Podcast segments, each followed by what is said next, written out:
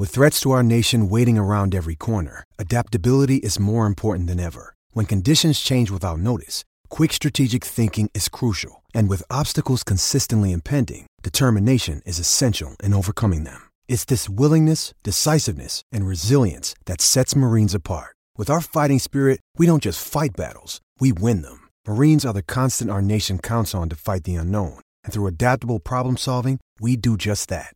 Learn more at marines.com. This, this, this is, is, is, Fight Disciples.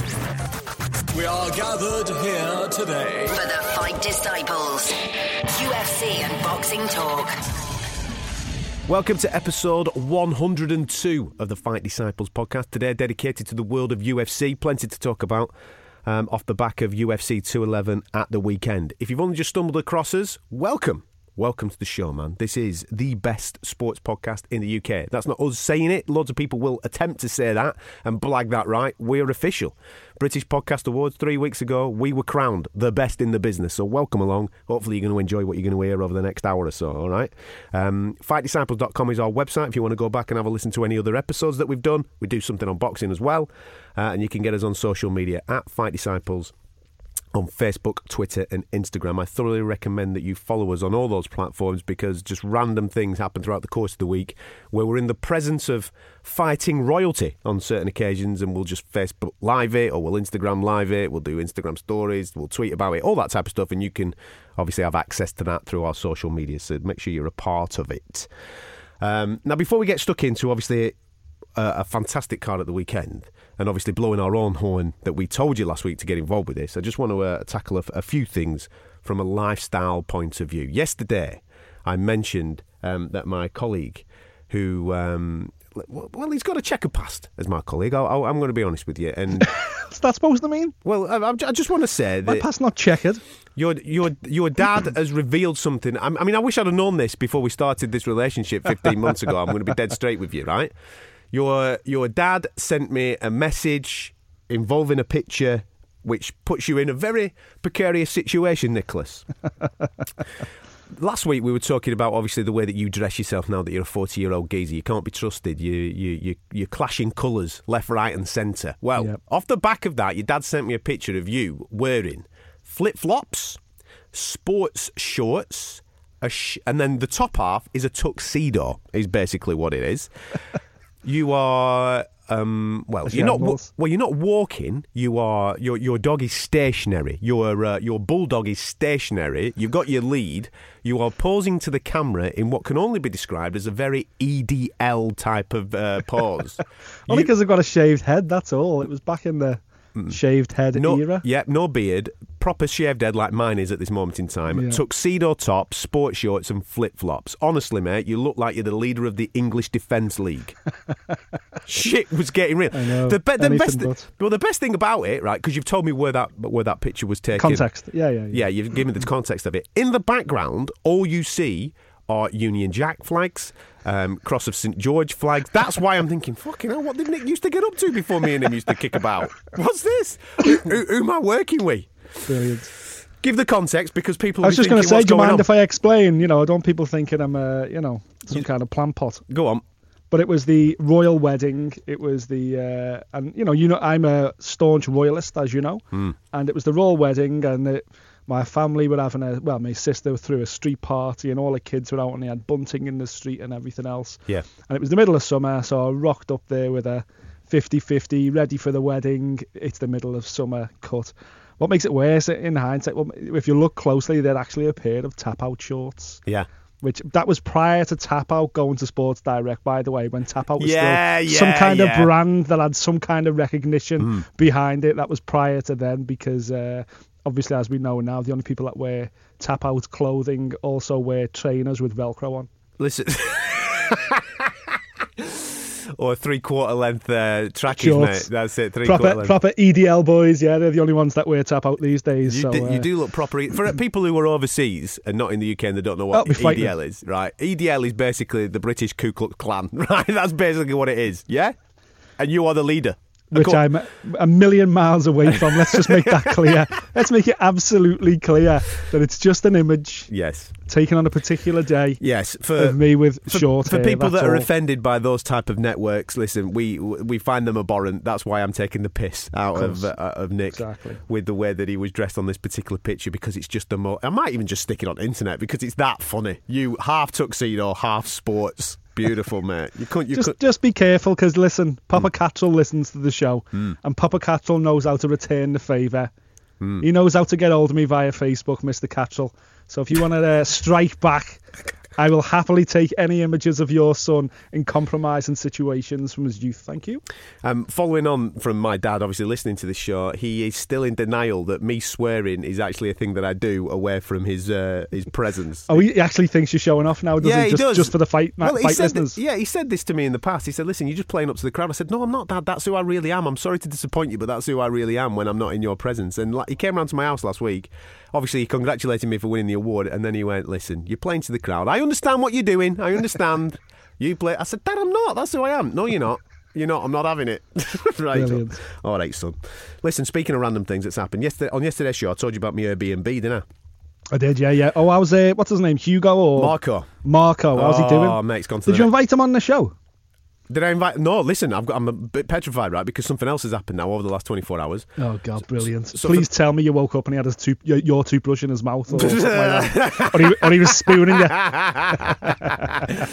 So, for those that don't know, normally me and Nick do this show up in Liverpool, but this week I'm working in London. There's a few things going on in London. There's, we're going to be talking about Bellator in a minute, but we'll, Yep. uh, the, I'm, I'm down here, right? So, I'm staying at an Airbnb in London, and this geezer called Marco. I said yesterday, didn't I, that he's Eastern European. I found out now that he's Germany, right? He's, fr- he's from Berlin, is this kid.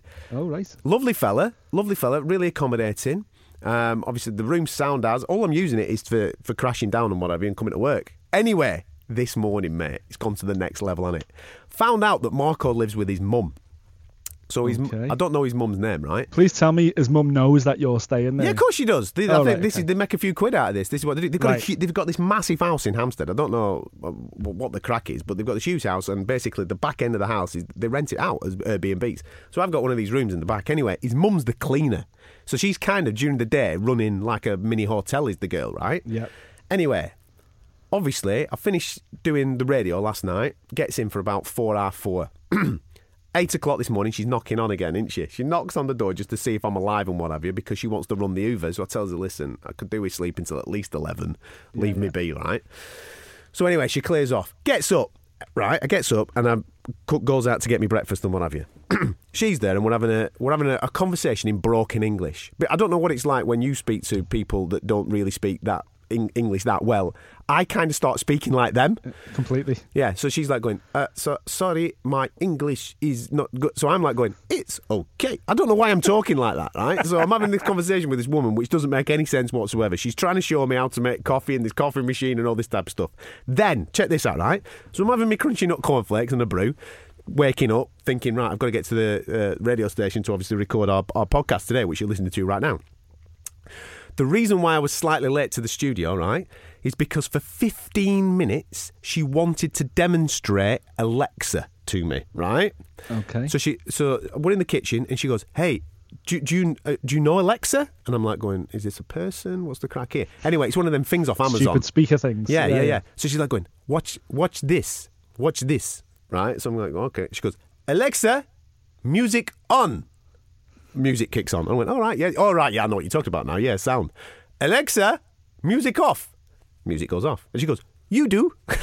Like, why, why, why do I want to do this? But I'm in somebody else's house, so I've got to kind of accommodate it, haven't I? 15 minutes, mate. 15 minutes. We're going on about Alexa on, Alexa off. Honestly, I felt like fucking Daniel-san from The Karate Kid. Wax on, wax off. Listen, calm it down. Yeah, I don't want music on. I just want to have my breakfast and go to work. That's all I want to do.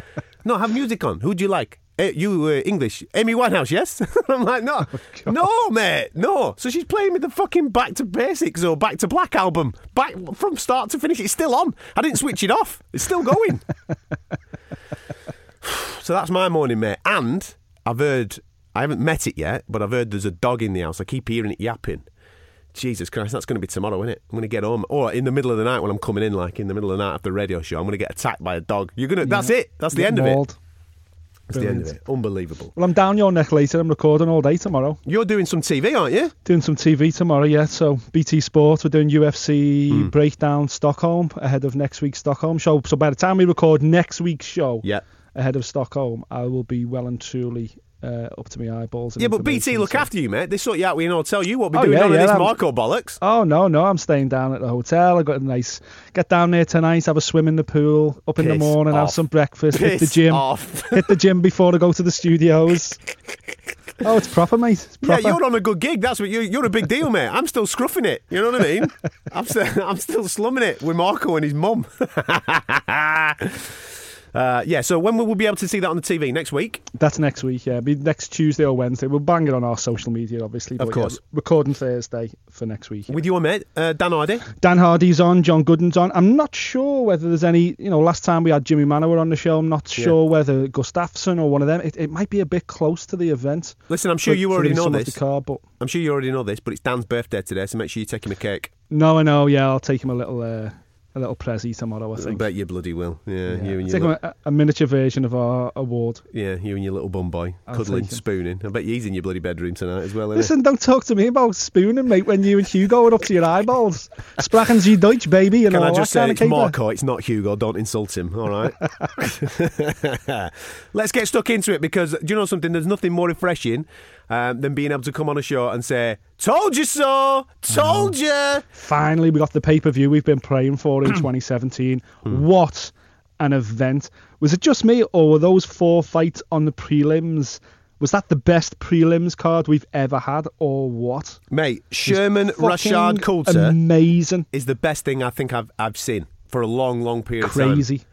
The um and and do you know like on last week's show we we said listen yeah okay I understand if you don't trust us anymore because we've told you to watch Uf, uh, UFC pay per view events and they've been shit so therefore on Sunday morning I was like what do I actually recommend because I can't say so much, yeah. because on last week's show I said go to our social media our Twitter and I will recommend three fights for you to watch okay off the back of it anticipating that you know we might get three crackers we might I might have to uh, piece stuff together uh, Yeah. for our audience to go and enjoy uh, here in the UK. However, I found myself like thinking, fucking hell, what do I suggest? Because every single one of these is absolute banging, you know what I mean? So I ended up going with Stipe, I ended up going with Joanna, of course I did. Um, and then I thought, I'm going to go throw a curveball in there. I'm not going to go obvious. Uh, and we went with uh, Sherman and Coulter because on the prelims for me, that was absolutely unbelievable for for a for a heavyweight fight. How light on his feet was uh, Chase Sherman? Sherman. He was unbelievable, wasn't he? It's a guy. He hasn't even got a winning record in the UFC either. You know, this is a guy that's struggled so far. He was, a, I think, he was Titan champion. Made his UFC debut last summer. He's had two fights since and got and, and lost lost them both. And so he was like back against was a wall here, but yeah, he was so light on his feet, dancing around. I felt a little bit for uh, for Rashad Coulter, obviously coming at late notice, not ideal for anyone. But then he was the hometown boy, so he put in a hometown boy performance. I.e., took everything, including the kitchen sink Sherman could throw at him, and that's what turned it into fight of the night. It was absolutely sensational. If, if you It haven't was- seen it, if you haven't seen it yet, honestly, it's still on BT. Oh, yeah. Just go You've to the gotta go and prelim. watch it. I think it's the second or third fight on the prelims. Don't even do that though. Just go to BT, download the prelims, download all fights, all the four fights in the prelims because James Vick is sensational. Hmm. Jason Knight, Chas Skelly was brilliant while it lasted. Jason Knight, wow, that kid is tough as nails. And then Alvarez versus Poirier, which I'm sure we're going to come on to, Yeah. would just add everything. But before it was stopped, it was absolutely sensational fight. Yeah, it was. But if you if you if you don't have time and you've only got one, go to uh, Sherman, Sherman Coulter.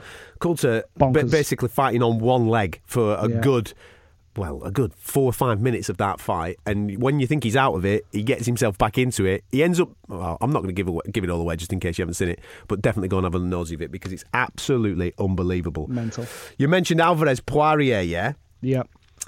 sensational fight. Totally agree with you, mate. It was it, it- the second round is just fucking unbelievable, uh, Yeah. really unbelievable. But the rules are causing chaos again, absolute chaos. I don't understand why we can't just have a blanket rule right across the whole of the United States rather than all these individual state uh, commissioning rules, which then cause confusion not only for audience, it confuses uh, commentators, it confuses referees, it confuses Yeah. the fighters, obviously, because this ends up getting pulled just as it was be- becoming unbelievable. Yeah, I know it was crazy, and it was purely down to the fact that, you know, they've just changed the rules. The unified rules have changed in California and Nevada, which je- usually means everywhere else as well. They've tweaked the rules about this downed opponent thing, which we've talked about many times, where the guy's got but uh, three points of contact on the floor, so both feet and one hand on the floor, that is no longer enough to stop you from getting a knee to the head. You need to have four points of contact, so whether it's a knee or your other hand or whatever it is. The rules have just changed in those areas. However, just mm. to make things complicated, in Texas, the Texas State Commission or whatever whatever they're called, there, they have not adopted the brand new rules yet. So we went back to the old school rules where it was only three points. So that was what got us in trouble with the uh, Eddie Alvarez Dustin Poirier fight. Absolute war. Alvarez looks like he's about to get knocked out. Gets gets Poirier over onto his haunches up against the fence and starts throwing knees to the face. Now the, obviously, we had the benefit of instant replay afterwards, but straight away I thought that was an illegal knee. Wow, that was definitely an well, illegal Well, you see, knee. I didn't because I joined this and I thought that, that, it was blanket. I genuinely did think it was blanket. I thought in um, in Texas they had four points. So when I saw the first one, I went, "What's up? Why yeah. why are people kicking off about it?" This obviously the second one, all four points are on there. So that's yeah. that was hundred percent illegal. But yeah. the, the, the confusions with that first one because he starts to stop the fight after that first one, and even Herb Dean was a little bit confused because he didn't realise, did it, that it that it was three points. Otherwise, he would have stopped it after the first kick, and you wouldn't have got to the second one. But uh, listen, speaking to Marc Goddard, a good mate of mine, obviously, who's a, who's a UFC referee, he says that every referee, as soon as you arrived at the venue and everything else, you do your checks. You sit down with Marc Ratner, who we seen on the weekend was discussing with Herb Dean, the guy with the grey beard, the guy who used to run Nevada State Athletic Commission. He's now the main guy at the UFC for all this kind of stuff. He sits down with all the referees and officials and he assigns fights. Hmm. So he will have said to Herb Dean, You are working Eddie Alvarez, Dustin Poirier, Stipe Miocic, Junior Dos Santos, and whatever else, hmm. you know? So it's then Herb Dean's job as the referee before the event even starts to go into the dressing room of all the fighters he's looking after and say, Right, just to remind you, the rules in this state are which means this, which mm. means that. Mm. So he is clear in his mind what the rules are because it's his job to make the fighters aware of exactly what the rules are in this state. So the fact that Herb Dean, let's let's face it, fucked up on Saturday night because yeah. he did, he messed up. Yeah, he should have been straight on that straight away. He should have gone, okay, that was only. Th- we're in Texas. It's old school rules. Three points. He definitely three points. Whoa! Stop. He should have stopped after that first knee and gone. Whoa! Warning point off, whatever it may be. But he didn't. He didn't move. He didn't react. So then, when four points of contact, i.e., when Poirier's left hand went down as well, so he's now got. Well, in fact, it was both feet, one knee, and two hands on mm, the floor by the yeah. time the second knee came. Second knee crashes into the side of his face. 100% illegal, no matter what state you're in. That was when he stopped the fight. But Herb Dean's explanation was the first one, yeah, that was okay. The second one, well, you know, Eddie didn't realise what was going on wait a minute, how the fuck is that an excuse? You can't you can't have a rule and then go, ah, you know, heat of the moment, he didn't realise it was accidental. Well, what's accidental and what's deliberate then? How, how, can you differentiate? This is it. You can't. You can't. And that's an illegal whole... knee is an illegal knee. That's it, it, doesn't matter whether it's the first second or the last second of the fight. If it's an illegal knee, it's up to you. You've you fouled. You've made a foul. You should be disqualified. Mm. Uh, and off the back of that, because of the way that he viewed it, Herb Dean, he's gone for no contest other than a victory towards Dustin Poirier. Which Dustin Poirier should have had. Dustin Poirier should have been called the winner because that knee, both those knees were illegal. Listen, you know we, we tipped this. We said this was potentially going to be fight fighting the night, and it was shaping up to be fight fighting the night. that second round, well. man, is flames. It's, it's absolutely fantastic. Alvarez once again shows, shows why he's absolutely Hall of Fame in terms of his chin and his tenacity to come back. Poirier, for me, that's his best performance as a lightweight, hmm. and he gets robbed of being ranked number three in the world by a bad decision by Herb Dean. He should have took control of the situation. Herb's having a bad time at the moment, man. He's not having a good year again, and this is why Herb gets these fights because you, Dana White loves him. He's won referee of the year so many years. He didn't win it last year, uh, um, you know, it, but he, he's won it numerous years before. By far, definitely top three, top five referees on the planet, without a shadow of a doubt. However, he's got to be honest. He dropped the ball again this time. You know, he, he, he should have. He explained the rules. He knew the rules better than anybody. The first knee was definitely illegal. The second knee was absolutely illegal. So how you can say it was accidental and rule it a no contest? Honestly, if I was Dustin Poirier's team, I would be absolutely fuming. Mm. Robbed of his performance bonus. Robbed of his win bonus. And obviously robbed of the fact that he would have been ranked number three in the world at lightweight.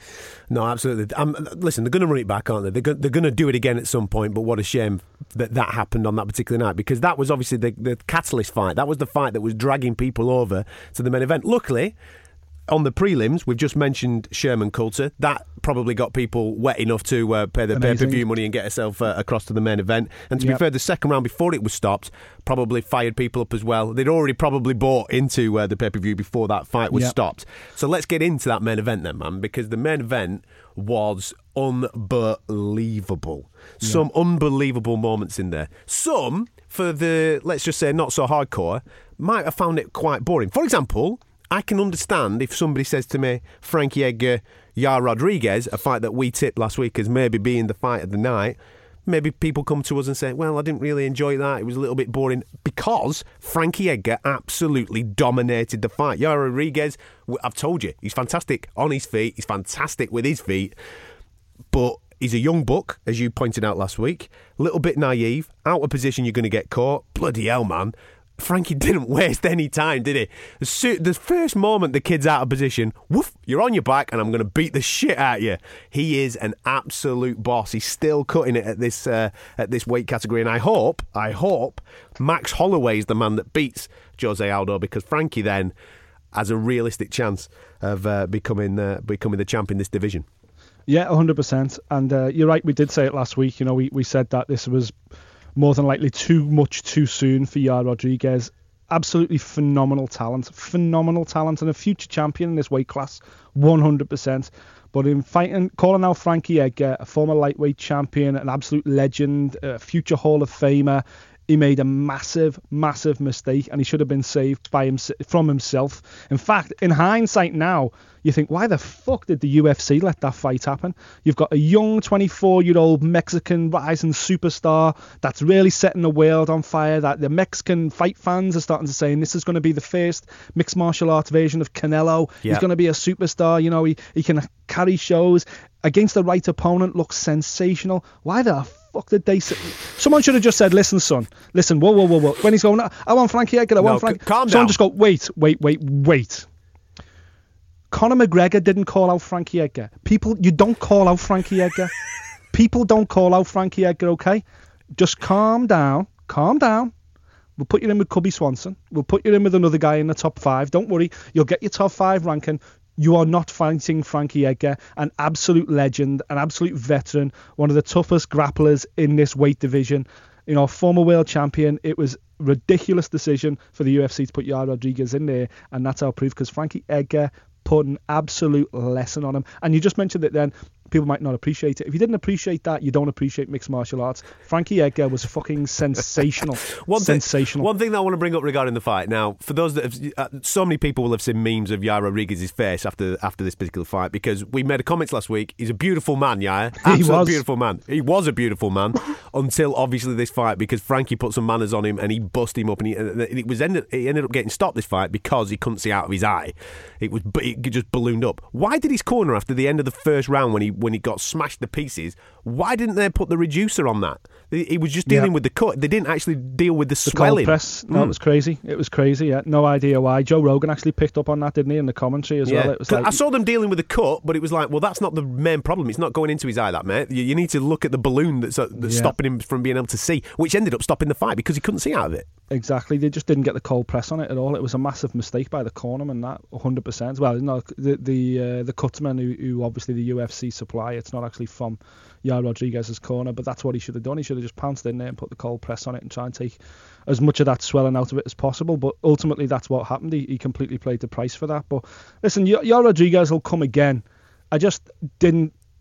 Midway through that fight, it was just like, why is this even happening? Yeah. Why is a 24 year old kid who's got so much talent and so much potential, why are they putting him in with a fucking absolutely mean ass Frankie Edgar? At least he knows what the level is now, though, doesn't he? At least No, he's no, gone in there the- and he goes, fuck you hell, can- it's proper here. Imagine Yar Rodriguez against Max Max Holloway though. That would have been amazing. Yeah. Or Yar Rodriguez again against a bit of Cub Swanson, someone who likes striking, someone who's not gonna hasn't got the style. Which you know, this was the style that I said wouldn't have negated Conor McGregor as well. Hmm. Frankie m- moves well inside. His footwork's excellent. He's rapid. His takedown is sensational, and when he gets you down.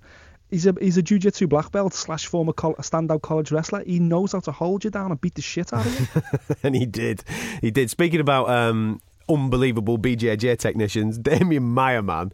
And to be fair, we're getting Masvidal. Do you know what I mean? What a you've got to give the kid credit because his his BJJ is a lot better than I gave him credit for last week. He was he was sound. He was sound. It was a great fight. It could have it could have gone either way at certain points in there, but obviously because there was so much BJJ in the fight, Demi Maia is just unreal. He's just he's just a technician, and that's what swayed it for me at the end of the day because there was so much of this happening on the deck, or even when you stood up on each other's backs. yep. Demi Maia, uh, and the best thing about this is obviously he gets the victory, and he gets his title shot granted at the end of the fight. Yeah, the um, you know we like to play matchmaker on this show, and you know I like to play pick fights for people, and you know give the UFC team a little bit of advice along the uh, on how they can better run their business from my you know personal hotspot here. So here's what here's the one I've got for the marketing team. Here's one for the UFC marketing team, and they Go on. should be should be available on UFC store right now.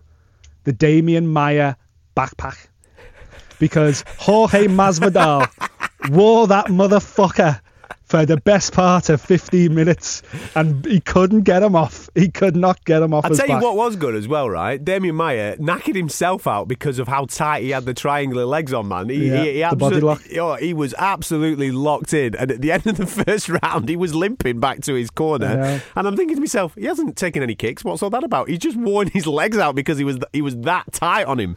Any backpack company out there should now be looking at the Damien Maia model, the model that never comes off your back, uh, that you can hike up mountains and it never slips or moves. And that was what it was like. It was, you know, don't get me wrong, when it, when it was standing up, obvi- obviously Masvidal had the edge. Uh, but as soon as as soon as Maia got hold of him, he just he just showed what he's all about. And we talked about it this on last week's show a few years ago. Damien Maia, he would have stood with Masvidal and he'd have lost on points. He'd have lost, or or he'd have got knocked out because he had this weird thing about him, this jiu-jitsu lobotomy that we we christened it. And uh, but he knows what he is now. He knows he's the best jiu-jitsu fighter in mixed martial arts. He knows what he's all about.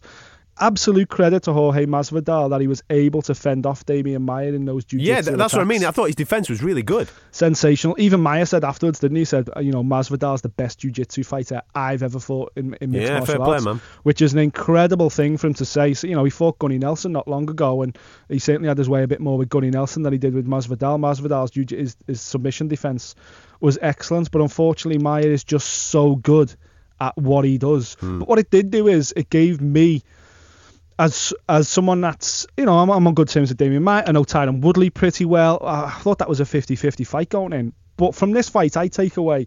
I think Woodley beats him. I Oh think my God. Woodley's, Woodley beats Damien That is Maia. unbelievable, right? Because oh, I've just written two things down here because there's a bit of social media spat off the back of that where um, Masvidal's now calling out Wonderboy. That, that I think they're going to try at some point to get that on, and I think that's a great matchup. I really do because they both like to kick the shit out of people. So Mm-hmm. Fight, yeah. stick them in the centre of the octagon and let them have a go at each other. Sound.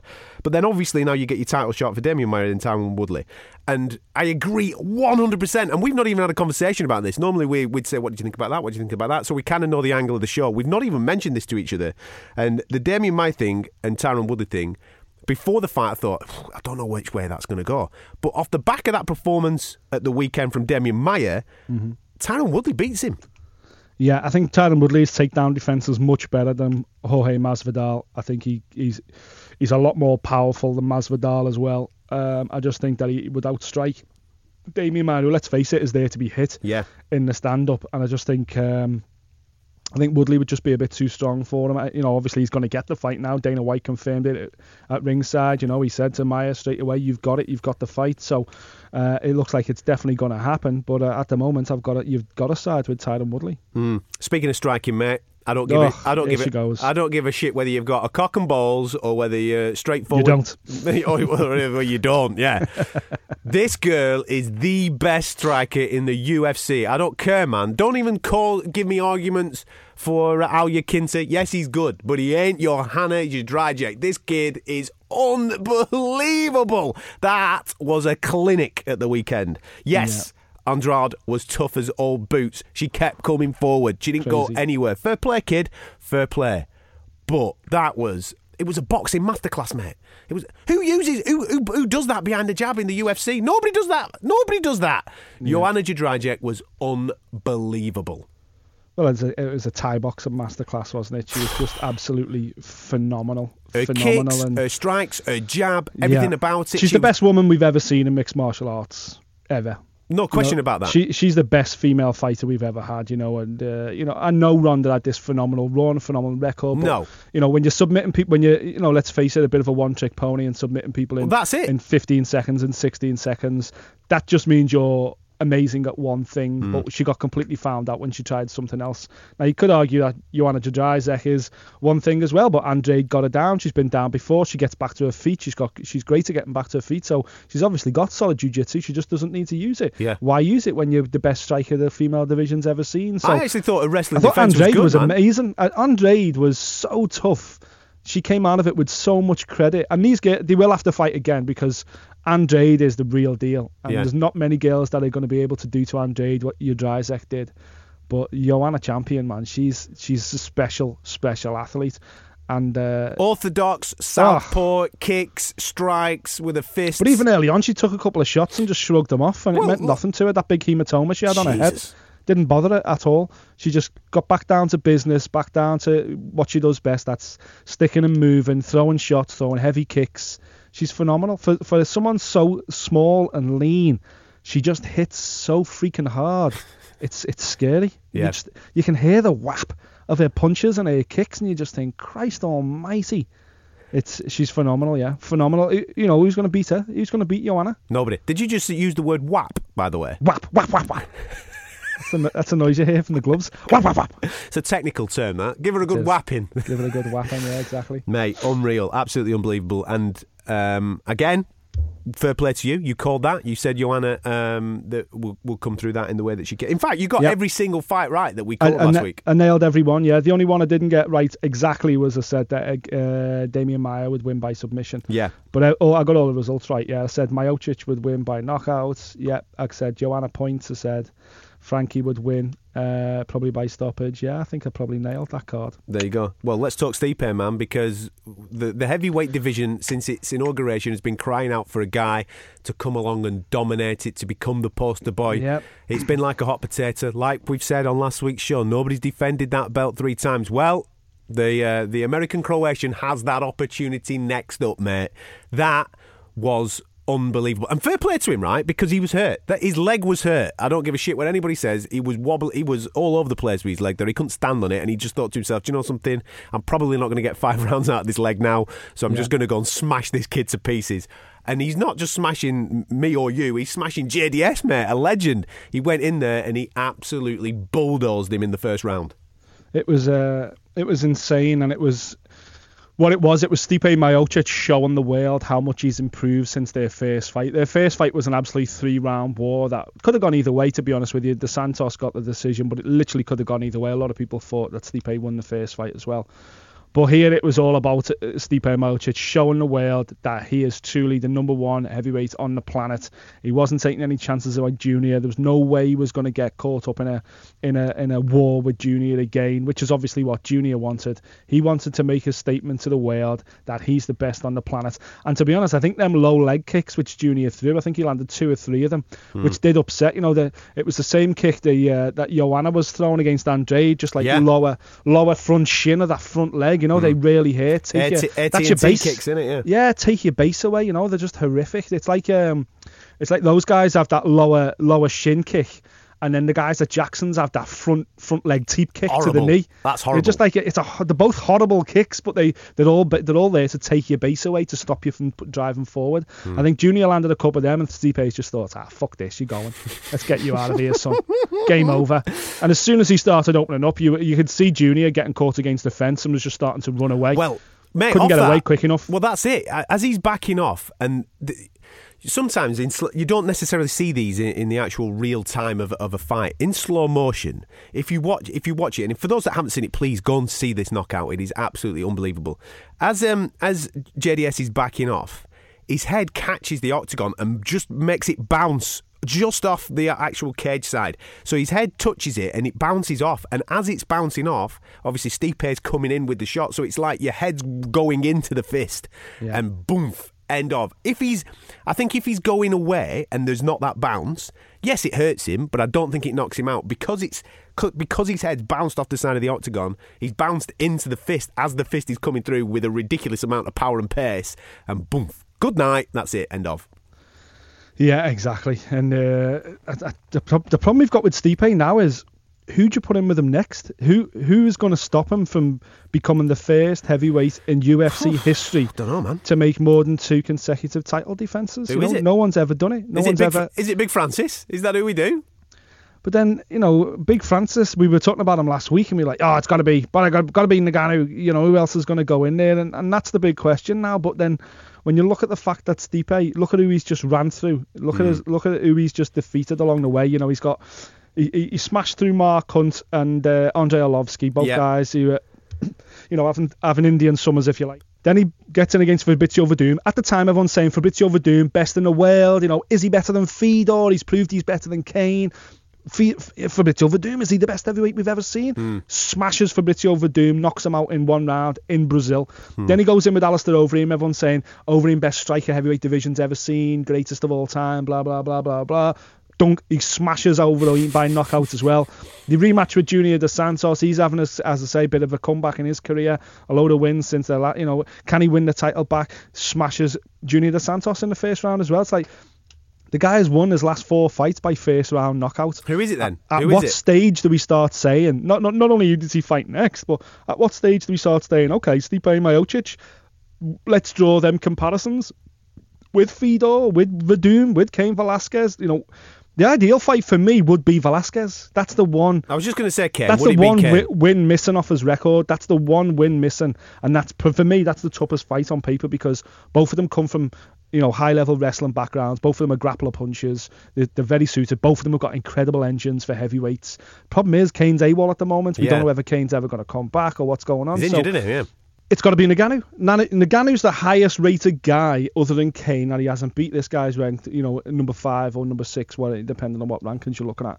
I say Cain's probably number two or number three. Cain is AWOL, so he's out of the picture. So it, it's kind of got to be Ngannou or maybe Derrick Lewis or, you know. Well, do you know don't something? I think- these are guys that are very raw compared to the guys Do you know something? I think it is Derrick Lewis. If Derrick Lewis wins his next fight, um, the date escapes me as to when he's out next. But if De- if if Derrick Lewis wins that next fight, I think that's who it is. And that you know, the big black beast. What, what, what do you? I don't know. I mean, listen- yes, he's got fists of steel, mate, and that's the only real threat I'd see in that fight towards Stipe. But that's the only legitimate.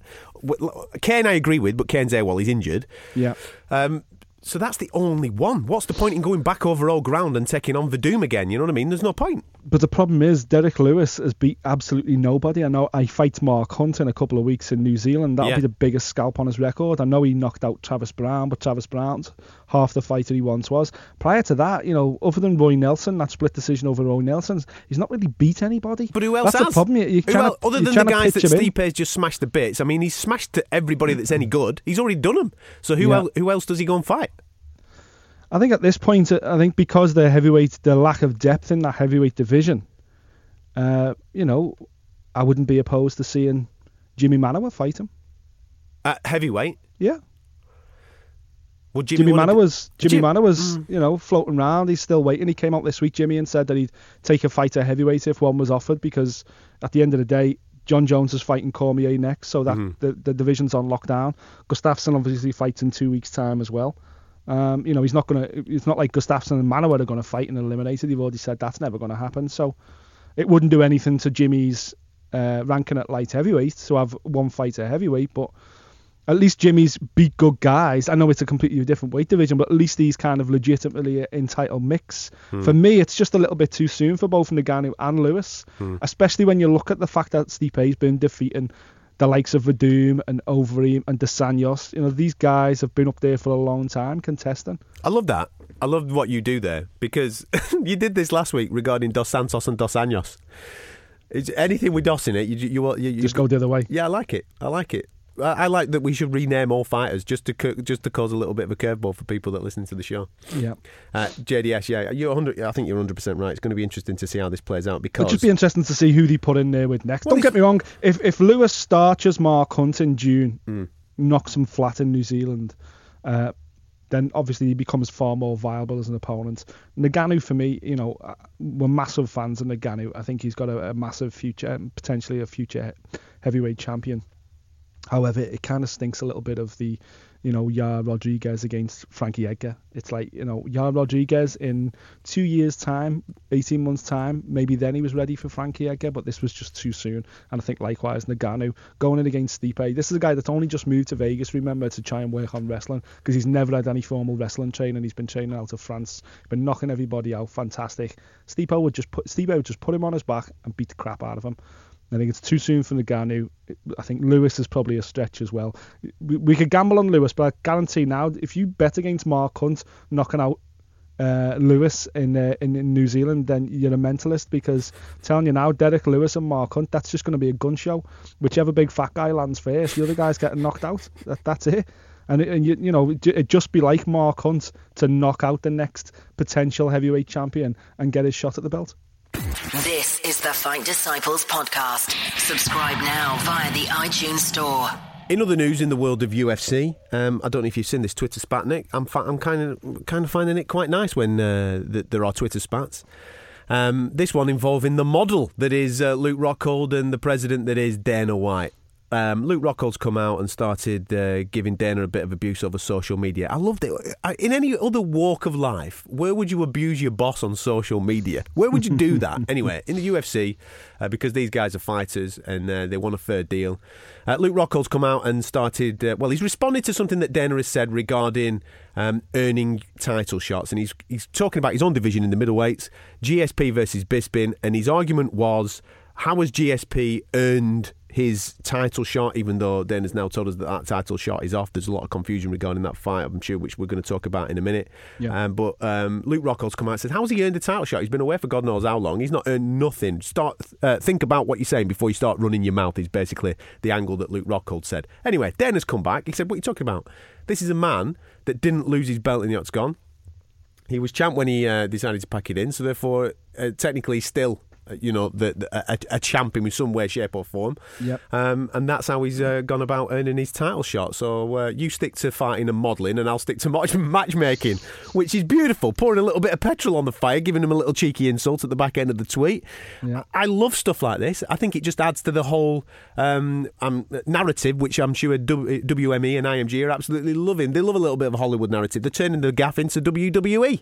Yeah, exactly. And uh, that used to always be the way, you know, the UF, the, the three letters UFC, and were, were the biggest, were the big show. That's what people bought into. It was the UFC, and then uh, the biggest star in the UFC was Dana White for a long time. Dana was the biggest star, and I think Dana's just letting these guys know that he's still the biggest star. Unfortunately, he isn't because we know there's a little Irishman that has completely and utterly overshadowed even Dana White. But uh, I think he's just letting Luke Rockhold know that listen, the pecking order hasn't changed that much. Okay, it's UFC, Conor McGregor, Dana White, and then the re- entire roster. But you know, he's just reminding Luke Rockhold there to get back in his lane. I think. Hmm. I, I get what Luke Rockhold's saying. Being a middleweight, he wants he wants his shot at redemption. You yeah, know, but he- how does he get a shot? Because last time he was in the octagon, he got knocked out by Bisping. So you know what I mean? He needs to get back in his lane. He needs to I get in the octagon and start fighting. he's not gonna he's not gonna get a fight with for the for the title inside the next 12 months Hmm. because if GSP is going to fight for it, well then Yoel Romero is going to fight for it after that. Um, Or, or well, we're hearing that uh, GSP's off. That's what Yeah, we're hearing. well, so it's so- Romero next, aren't we? You know what I mean? so if it is Romero next, then hopefully you know if Rocco can get active, then potentially he could put himself in the frame for the end of the year. Don't you know it's. This is a guy that pulled out of a fight with Robert Whittaker. You know, he needs uh, And Jacare. And Jacare. He's got to get active Hmm. to get his shot. Stop modelling, Luke. Get back in the octagon. Because I love him as a fighter. I think he's absolutely brilliant. I mean, at one point, I was thinking, fucking hell, this guy's going to dominate the middleweight division for years. Yeah. Obviously, Bisping comes along and has a little bit of a left up Larry on him and uh, knocks him clean out. But we've not seen him since. We need to see him. Before you start getting lippy, you need to start backing it up in the octagon. That's basically the rule, isn't it? Get yourself in there, start beating some dudes up, and then start calling some guys out. He's talented enough. I just hope he's fit enough and his body's uh, his body's all right. Get him in there and let's uh, let's see what happens. But like you said, this whole middleweight division's a little bit weird at this moment in time because with uh, Dana in, I think he was on Fox in Australia or something, wasn't he? Saying, listen. Off the back of the video that we were talking about last week with GSP saying, hey, anytime after October, it's like, fuck off, man. That's a year that the middleweight belt has not have been defended by Mike. I mean, that's great for Mike because he's got a dodgy knee at the moment. He's, he's, he's having that all fixed, and I know he's over here in the UK. He was in my neck of the woods uh, last week, up Clitheroe way. He's filming some. Is he making another movie? Is he? No, he's uh, he's got a bit of. I don't even know if we're allowed to talk about it. He's got a legal court case going on with Oh, his right, with his yeah, yeah. ex manager, who's the, the So he's having some time off at the moment. yeah, so he's Yeah. in the UK in the High Court sorting that problem out at this moment in time. I'm, I'm sure it'll all come out and he'll talk about it uh, once everything's been resolved. But that's going on at the moment in time. So he's not in camp, he's not training. This is good for Mike. If he's out for whatever period of time it is, Yeah. the more his knee can rest and get back to its full strength before he gets back in and starts training, that's good. But for the middleweight division, it's bollocks. You can't have it on hold for a full year whilst everybody else, all these killers, and there's a lot of killers in there.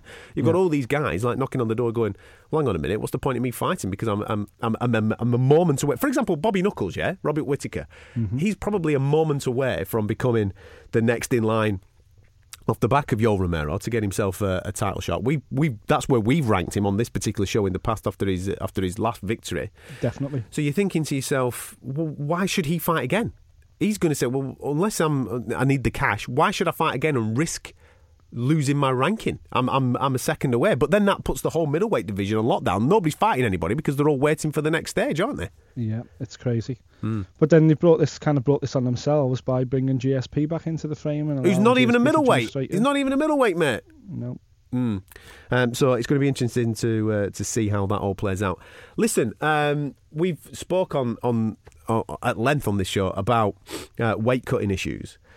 Uh, and uh, California are trying to obviously clean that up now. They're trying Yep. to they're trying to uh, bring in uh, some new rules, some new regulations in order to make the weight cutting situation uh, a whole lot better. You're across this, mate. Lay it down in layman's terms because I just kept reading fucking terms and conditions and getting all confused by various things.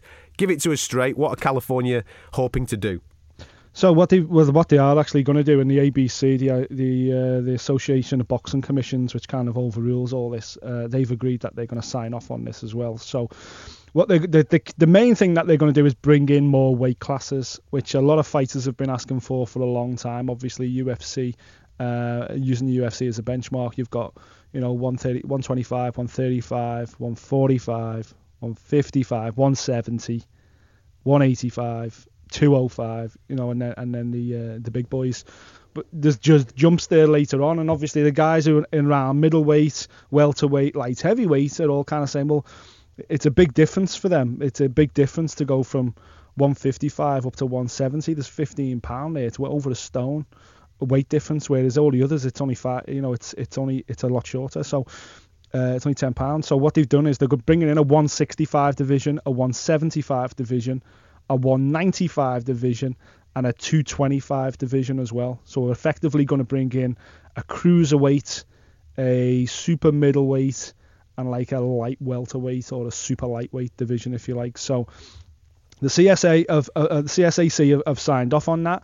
Uh, they've also signed off on uh, stricter rules against weighing in. So if you weigh in and you miss weight, and at the moment a percentage of your fight purse, 20% of your fight purse, 10% goes to the to the fighter, 10% goes to the local commission. Or they're making that they're going to make that even higher. They're also going to include a win bonus in there as well. So if you were to miss weight but win, then your win bonus goes to the guy you've beaten as well. So that's obviously good. more more of an incentive not to make weight. Um, also, they're going to do a day of the fight weight checks. So 10% increase in weight within 30 hours is uh, more than 10% increase um, in weight is going to come with a fine as well. So basically, if you weigh 170, then the next day you can only weigh 187 maximum. Any more than 187, Yeah. you get fined as well. Yeah, which exactly. is great. That's what we wanted. No, no, absolutely, man. I mean, I mean, we've in, on on our boxing show, we've been hypercritical, obviously, about these catch weights that Canelo sets, for example, Yeah. uh, to benefit himself, fighting at around the between 150 and 160 pound mark, and then on fight night he's weighing in at 190 pounds. You know what I mean? That, Yeah. obviously, his body can take that. He doesn't look in any uh, bad shape doing it, but there's other fighters seeing him do that and going, "Oh, fucking hell, right? That's the way about uh, uh, going it," and they're they're killing themselves at the weight. I mean, really killing themselves and putting themselves in danger. You know what I mean? And their opponent in danger because. If you're fighting a an guy, unfair advantage. yeah, if you're fighting a guy who's supposed to be the same weight as you, but he's twenty pounds heavier on fight night, but night when Yep. he when he hits you, you're going to know about it. Exactly, and the, the, the final point as well. The commissions the commissions are also going to give. They're going to also going to allow the commission to implement a 30 and 10 day pre-fight check at their disposal at their disposal also. So if say you're someone like Johnny Hendricks or uh, Kelvin Gastelum who's got a history of missing weight, the local commission, whether it's Nevada or whatever, can go right. You know what? You've got you've had issues in the past, so 30 days before the fight, we're going to check away. Yeah, 10 days before the fight, we're going to check away. Yeah, and then obviously you're weighing the day before the fight, so they can monitor these guys to make sure they're not actually taking any unnecessary risks. Mm. Uh, and also it protects the promoters because if you know that Johnny Hendricks is still 17 stone overweight 10 days before the fight, he ain't going to make weight. So you can make that assessment 10 days before, bring in a replacement, do what you got to do. So it makes sense for everybody. Uh, I'm just glad that they've been proactive about it because they made some decisions six months ago. They moved, for, remember, if they, they move forward the weigh in from lunchtime or 3 o'clock on a Friday to between 9 and 10 a.m. in the local hotel they brought brought that in six months ago. It changed absolutely nothing. In fact, we've talked about it before on the show.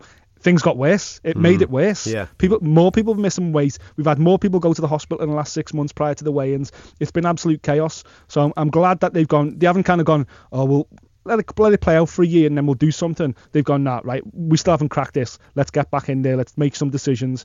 And these decisions, hopefully, the new weight classes, everything else, could be interesting. Now, just on that point, there is already a female atom weight division mm. that's been around for a long time.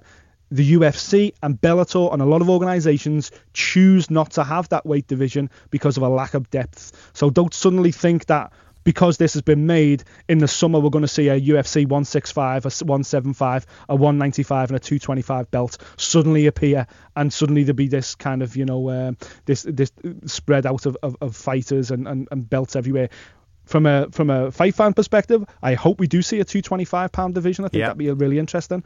I really hope we see a 195 division as well. Um, just on that point, you know, we talked to them about potentially seeing Jimi Manuwa move up to heavyweight. Jimi Manuwa up at 225 would be mm. an hmm. absolutely dangerous proposition, mm. and I think Cormier would be good at 225 as well. Yeah. It would also be a a stepping stone weight division for Jon Jones before mm. he goes up to heavyweight, hopefully. So, you know, suddenly Jon Jones has got the potential to win three weight divisions now. So I, I think that's good. They, I think they will likely come in, but at the moment, it's they, they're just going to be in place. Promoters can choose to bring them in or they don't. That'll be interesting to see what UFC takes on. Mm. No, absolutely. Uh, away from the UFC, um, in London this week, where I am, um, it is Bellator 179. It's a, we we waxed lyrical about this when this fight was made. The card um, was solid, but the main event was absolutely mouth-watering. Sadly, on the undercard, MVP Michael Venom Page has sadly dropped off. I think he's got a knee injury, so he won't be fighting in London this weekend. But no. a guy that maybe we'll see him in the octagon with at some point, Paul Daley, will be taking on Rory MacDonald. This is absolutely lip smackingly good. Not only is it lip smackingly good just for the matchup itself, but the fact that Bellator have decided to get their main prize possession in Rory MacDonald, a man that has obviously been in the UFC, I'm sure a lot of the fight fans are fully aware of what he's been up to. But for him to make his debut with their franchise in the UK, for us here in the UK, is like, what? Unbelievable. Yeah, it's going to be great. And uh, as you say, that main event is class. Gutted Michael Page dropped off, but. Mm kind of no surprise as well. Derek Anderson, who he was matched with, is, a, is very much comes from a college wrestling base, and we haven't seen Michael Page in with an accomplished wrestler as of yet. So we were going to get some answers. Now we're not going to get some mm. answers. I'm not really surprised. Take from that what you will. Um, but basically Michael Page is, is plotting his own little path. Uh, but in, in terms of that main event, listen, I love the co-main as well before I get into the main event. I love the co-main. Liam McGeary against Linton Vassell. Great. An all-British battle at light heavyweight. The former champion against the uh, the Swarm, Linton Vassell, who's based out of Florida with our boy Danny Roberts. Love Linton to bits, really good guy. This is a major opportunity for him. Liam McGeary, though, is sick, absolutely sick jiu-jitsu fighter, along with being an incredible striker. So that one I think could absolutely light up the card. But for me, the main event, Rory MacDonald against Paul Daley, it's just there's just one question needs answering, and there is what has Rory MacDonald actually got left? Mm. What what have those defeats against Robbie Law and Stephen Thompson, especially the Robbie Law defeat? Oh man, you know what has that actually taken out of him? You know because. Uh, well, the two wars he had with Robbie Lawler, but certainly the second one um, when he was fighting for the title last in the summer of 2015 that, that that's not the fight you type of fight you come back from and, and you have many years left on you. You know, he, he absolutely had his nose obliterated by Robbie Lawler. Stephen Thompson, he had a year out and Stephen Thompson smashed his nose to bits again and, and he was saying his, he hasn't given his nose enough time to recover. Now we're almost a year on again. So, you know, Ronnie MacDonald, this is only his third fight, you know, in, in like three years. So Mm. for me, you know, he was at one time the, the, the prodigy, you know, the, the GSP's successor. But now I just don't know how many wars he's been in. I tell you now, listen, there's, there's two ways this fight goes. Either we get a very GSP style performance. Oh, he's going to wrestle the shit out and of that it, mate. means puts Daley on his back, Yeah. grinds him on the floor, beats him up, similar to what we see Frankie Edgar do against Yaro Yeah. at the weekend. Yeah. That is what he's got to do to make sure he wins this fight. However, He's not going toe to toe with Semtex, mate. He Rory doing that. MacDonald loves a tear Mate, he's not well. doing it. He's not stupid. And if he goes toe to toe with Paul Daley, he will get put to sleep. He can't, mate. He can't do that. This is like his big coming out fight. This is a coming of age fight. He's supposed to obviously win this. Yes, he's fighting a decent fighter in Semtex, who's I've been on this show and said it was involved with one of my favourite mixed martial arts fights of all time with Mr. Diaz. Love it. Mm-hmm. However, it, there's no way you can go toe to toe with him because he's got blooming fists of fury, mate. He has to wrestle him. He's got to, like you just said, he's got to do what Frankie Edgar did at the weekend: nullify the talent that Paul Semtex Daley has, stick him on his bike, just beat ground and pound the shit out of him for God knows however long it lasts, and get the W. That's it. Just get the W. Do Yeah. not stand in the middle of the octagon with a man because if he lands, you, it's over. It, it, it, it- that's absolutely right. Yeah, they call him Semtex for a reason. The guy's got absolute dynamite in his fists. I just don't know whether, you know, this. Bear in mind, Rory hasn't fought for a year. This is his first time with Bellator. He wants to put on a show In the you UK know, against the UK fighter, it's going to be great. he's going to want to put on a show. Paul Daley's an ace little trash talker in there as well. Be tons of needle in this fight. I just don't know. I think if Rory's mature and intelligent and, and does you know we it, it doesn't take rocket scientists to work out how this fight unfolds for either guy. Hmm. I just don't know how much Rory MacDonald can resist having a little pop a little bit of a gun show with Paul Daley. And if that happens, I believe da- Daley knocks him out cold, and that's going to be my prediction: a Daley knockout, probably in the third round. This is on Spike in the US, which I'm sure our US listeners are all over. But yeah, Spike, it's coming in the UK. Spike in the UK as well. Yeah, that I was just about to say. It's, we've So, got yeah. Spike in the UK, and obviously they're on by Channel Five. So I've no doubt there'll be reruns on there as well. So there will be, there'll be at some point this weekend. You you have to catch this. It's going to be unbelievable. I've know that there's people that listen to our show that are UK fight fans that are going to it. Yeah. Uh, so totally enjoy it at Wembley this uh, uh, uh, this weekend. It should be an absolute barnstormer. Also on there, Kimbo Slice's lad, Baby Slices in the town, uh, and he's going to be performing as well. This is the Fight Disciples podcast. Subscribe now via the iTunes Store.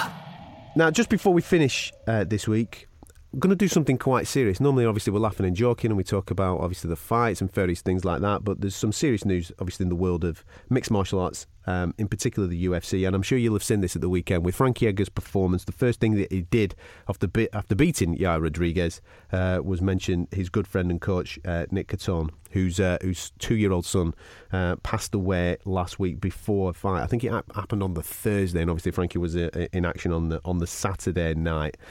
Um, there is a GoFundMe page at this moment in time where you can donate to the Catone family. I've looked into this stuff because I didn't know too much about it, the actual story itself. And when you hear of a two year old passing away, first of all, as parents, I'm sure you did the exact same thing. That you, you think about your own kids, and you think, flipping heck, man, two years of age, that is just absolutely horrific. So I thought I'd, look into it just to see what the causes were, whether there were illnesses and various things like that. And when you get into the story, there was no illnesses. He's just a two-year-old kid, loving life, enjoying his family and his older siblings, and goes to bed one night, says "night, daddy," and doesn't wake up, man Scary. absolutely scary, and you just think to yourself, "Do you know something? There's great, there's there's bigger things going on in the world than obviously enjoying what we enjoy doing, what we're doing here, talking about fight sports. But there's these are these are real life human beings. Yes, we admire them for fighters. Yes, we admire their fantastic techniques as coaches and various things like that. But they've got lives. They've got other things going on in their world that are more important to them than obviously standing inside the octagon. They just do that as a living in order to, to pay their way through life, I suppose. Yes, there's glory. Yes, there's glitz and there's glamour when you get to the top of the game, but there's real life as well that goes on in the background. And our hearts absolutely go out to Nick Catone and his and his wife and their and their other children. They must they must be going through absolute hell at this Yeah. at, at this moment in time. you can't even comprehend it, can you? You know, it was a similar thing this week watching uh, on TV in the UK. We had that the documentary series finished this week, Little Boy Blue, Yeah. which was about Rhys Jones, the boy. Well, that's prominent for you. Obviously, you live my in that area. You live yeah, in that you know, area. he's a 11 year old boy walking back from football practice and took a bullet in the neck and uh, got caught in the crossfire really of a of a, of a stupid territorial war between between gangs. And um, you, you can't even as a parent you can't even get your head around it for a No. second can you? So it's uh, devastating for, for Nick Catone and his family. I think British fight fans might remember uh, he fought Tom Watson. That was his last ever fight Yeah, in the UFC yeah, yeah. he fought Tom Watson back in 2014 obviously Tom being a UK fighter. So uh, yeah obviously the uh, all our thoughts are with the Catone family and if you can make a small donation to the GoFundMe page. I think the GoFundMe page is to uh, is to put a little bit of a fund together so so that other kids can go to college. I think it's for it's like a scholarship fund for the for the rest of the family, and it obviously allows Nick to uh, to focus on his family right now and, and, and, and put all his efforts into that rather than uh, mixed martial arts. But tragic. Mm, absolutely. Um, and with that, um, we finish this week's show. Thank you so much for uh, subscribing to us and listening to us on a week by week basis. Next week, we'll obviously um, have more from the world of UFC. You can get all our previous shows on fightdisciples.com. We're also available on social media as well at Fight Disciples on Facebook, Twitter, and Instagram. We'll catch you next time. Thank you for listening. If you like what you heard, subscribe via iTunes.